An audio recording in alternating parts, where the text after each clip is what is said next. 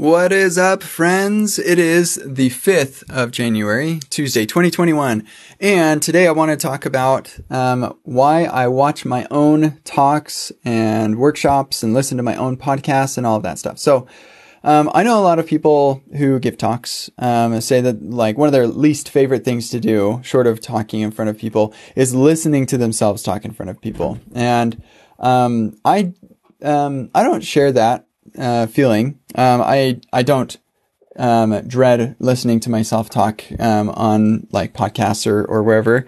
Um, I uh, but I, I it's not like I just do it as a um um what's the, I can't remember the word. Somebody who just loves myself, whatever that word is. I forgot. But um uh, the reason I was thinking about this was just because in my uh, blog post that I wrote yesterday, um, it was my review of 2020. I mentioned how, like, I think it's important to review um, your, you know, how things go.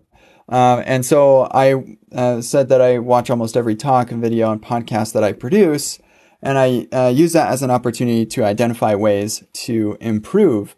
And I think that that's really important. Uh, so if you're the type of person that just like hates hearing yourself talk or whatever, I think that uh, I mean that's that's fine, but maybe get over it. Um, because how can you identify ways to improve the way that you deliver a talk, or uh, the way that you created a video, or the podcast that uh, you recorded, wh- whether you're the host or the uh, guest?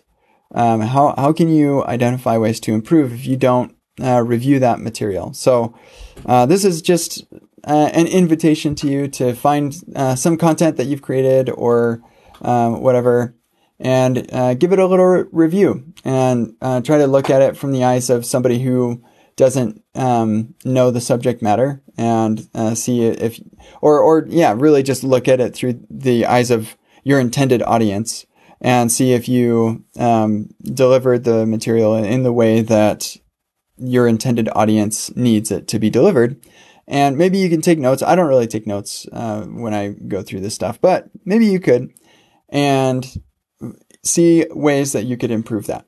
So, anyway, I hope that's helpful to you, and I hope you have an awesome day. And do check out this uh, review of 2020 on my blog, uh, kcd.im slash blog, and then you'll find 2020 in review. Okay, that was fun. Happy day. we'll see you around. Bye.